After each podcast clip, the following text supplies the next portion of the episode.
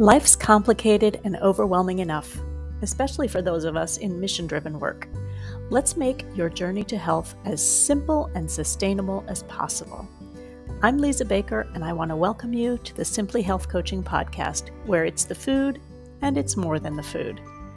On this podcast, we'll talk about the food you put in your mouth and everything else that nourishes you or doesn't with special attention paid to the problems and opportunities facing women over 40 burning out in mission driven work. My vision is a world in which we can all be well while doing good, and my mission is to give you the simple resources and practices and some helpful connections to get there. Let's get started.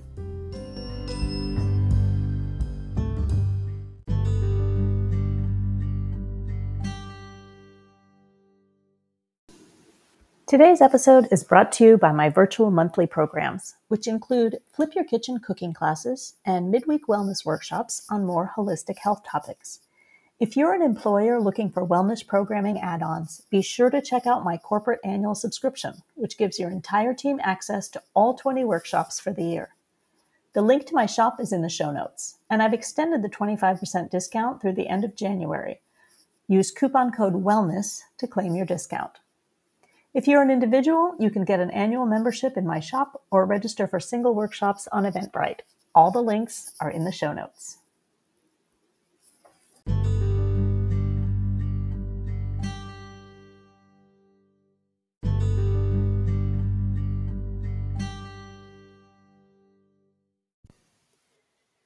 Earlier this month, we kicked off the Back to Basics Healthy Eating series, digging into my principles of healthy eating. If you remember, my five principles are as follows, and I'm leaving the first one out of this series because it deserves an entire month to itself, and that's coming up soon. So the five principles are eat when you're physically hungry, meaning not emotionally hungry. Focus on whole foods, cooked from scratch, eaten in moderation, with mindfulness and gratitude. And if you go backwards in the podcast homepage, you will find a an episode that relates to each one of these concepts.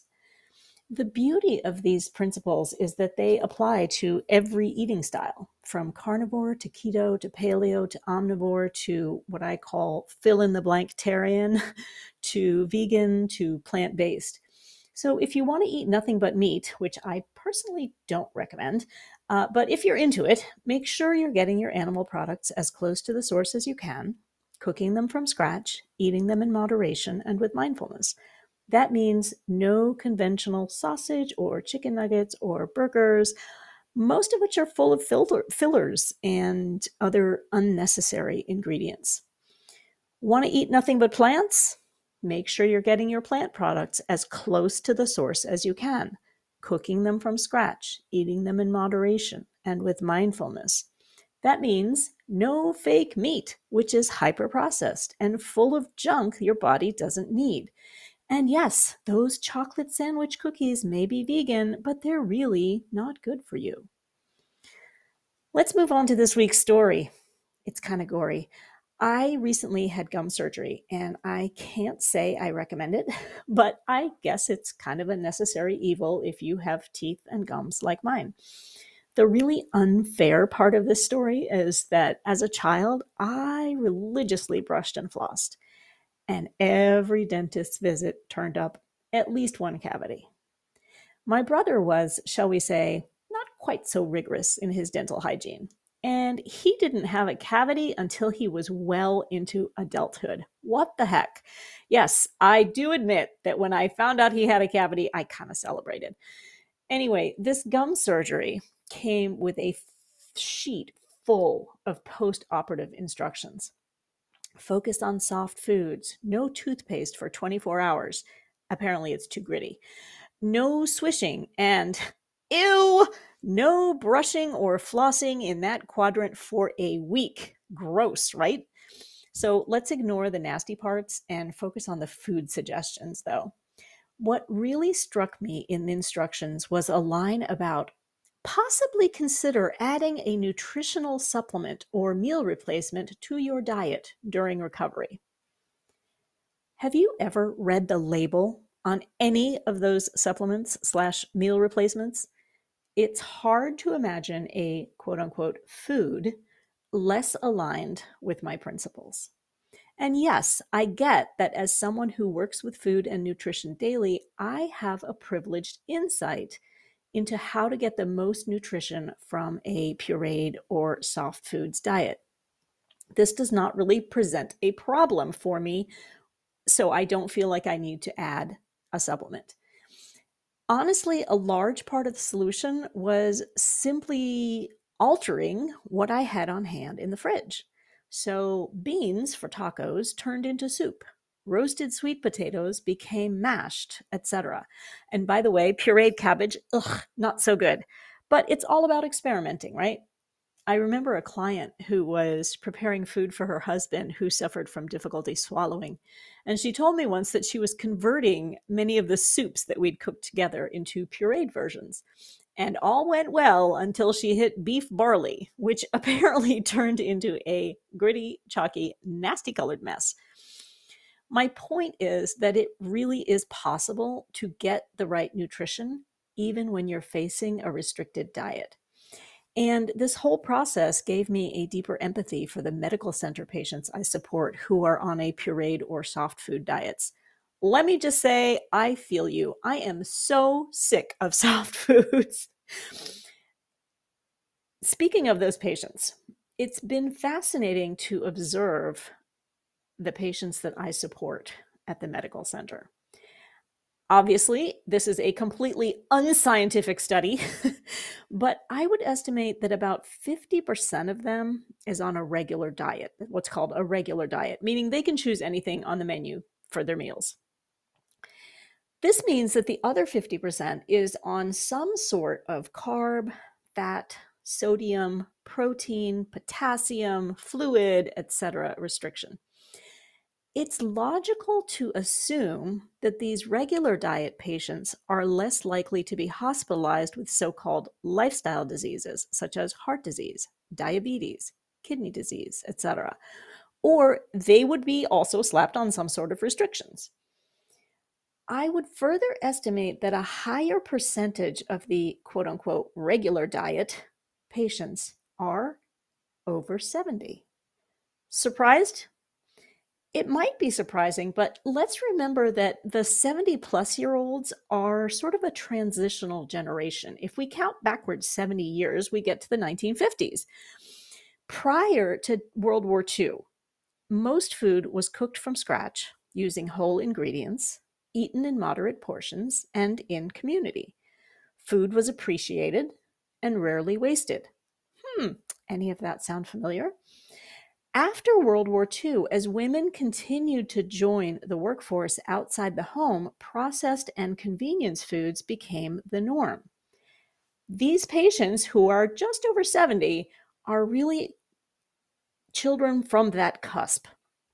So here's the kicker most of the patients over 70 on regular diets, when asked what they would like for dinner, choose meals that stick closely to my principles for healthy eating.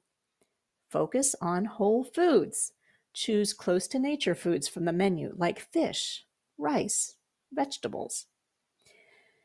Cooked from scratch. Okay, they're not cooking. The kitchen is cooking for them. But I got to say, this medical center kitchen does a fabulous job of cooking a lot of meals completely from scratch. Eaten in moderate portions. These are not the patients ordering three entrees, four desserts, five snacks, even though they could technically. They are on no restrictions. If they wanted three entrees, they could get three entrees. Four desserts? Sure, why not? Snacks throughout the day? Absolutely. These are not the patients placing those orders. Finally, mindfulness and gratitude. Well, this is hard to measure. Obviously, we don't know. Are they eating with mindfulness and gratitude? I will say that these tend to be the patients who are really courteous to me and really grateful for the service that I provide and for the food that they get from the kitchen. So, you know me, I'm a kale pusher. And since the kitchen doesn't regularly have kale on the menu, I just push vegetables as a category. My older regular diet patients regularly respond to the question Would you like vegetables with that? With something like, oh, yes, what's the vegetable du jour? Brussels sprouts? Sign me up. I'll take some cooked carrots and green beans too. Their moms would be so proud. The most common response from those on restricted diets, I'll bet you can guess. You got it. I don't eat vegetables. Sometimes this is said with force, and sometimes downright rudely. And it's often followed with, but I'll have an extra serving of the pot roast and three desserts. The ones who make me smile, even though I really want to cry, just ignore the question completely and say, I'll have tapioca pudding. well, tapioca does come from a plant, but still. They at least have the sense to chuckle when I say, mm, that's not a vegetable.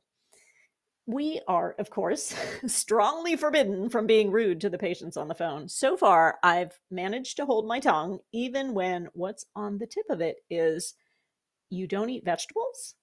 And how's that working out for you so far? I run into a lot of patients who push back against restrictions and make it completely clear that they'll be going back to eating whatever they like after discharge. Many of them show no interest in learning how to modify their food and lifestyle choices once released. And every once in a while, I'll get someone who says, This whole consistent carb diet, or renal diet, or heart healthy diet, this whole thing is new to me, and I'm so confused. Naturally, the health coach in me lights up at this. And I do have to mind how many people are in the phone queue before I help them out. And you can bet that my four principles of healthy eating show up regularly in those conversations. So here's a question for you Are you facing a diet change for an acute medical condition or procedure? Or do you suffer from chronic or lifestyle disease? Think about these four principles as something that will help you to change your diet for the better. And if you are confused about a diet that has been suggested slash recommended slash forced upon you, reach out. There are people who can explain how to make these changes. I'm just saying it's really worth adhering to the principles of healthy eating that I've outlined above. If you look at who's in the hospital, what diet are they on, and how do they respond or react to being put on that diet? Do they look at it as a learning opportunity or do they just shove it away? Hopefully, the principles of healthy eating will keep you out of the hospital in some cases. And if you're looking for a reminder of the four principles of healthy eating, I have created an infographic for you, and I will put the link to that in the show notes. Feel free to download it, post it on the fridge, and if you are an employer or an HR person and you're looking for additions to your employee wellness program, feel free to share this link in your newsletter or just send it out to your team and say, hey, this is kind of cool. Print it out. Let's change the world, one healthy eating principle at a time.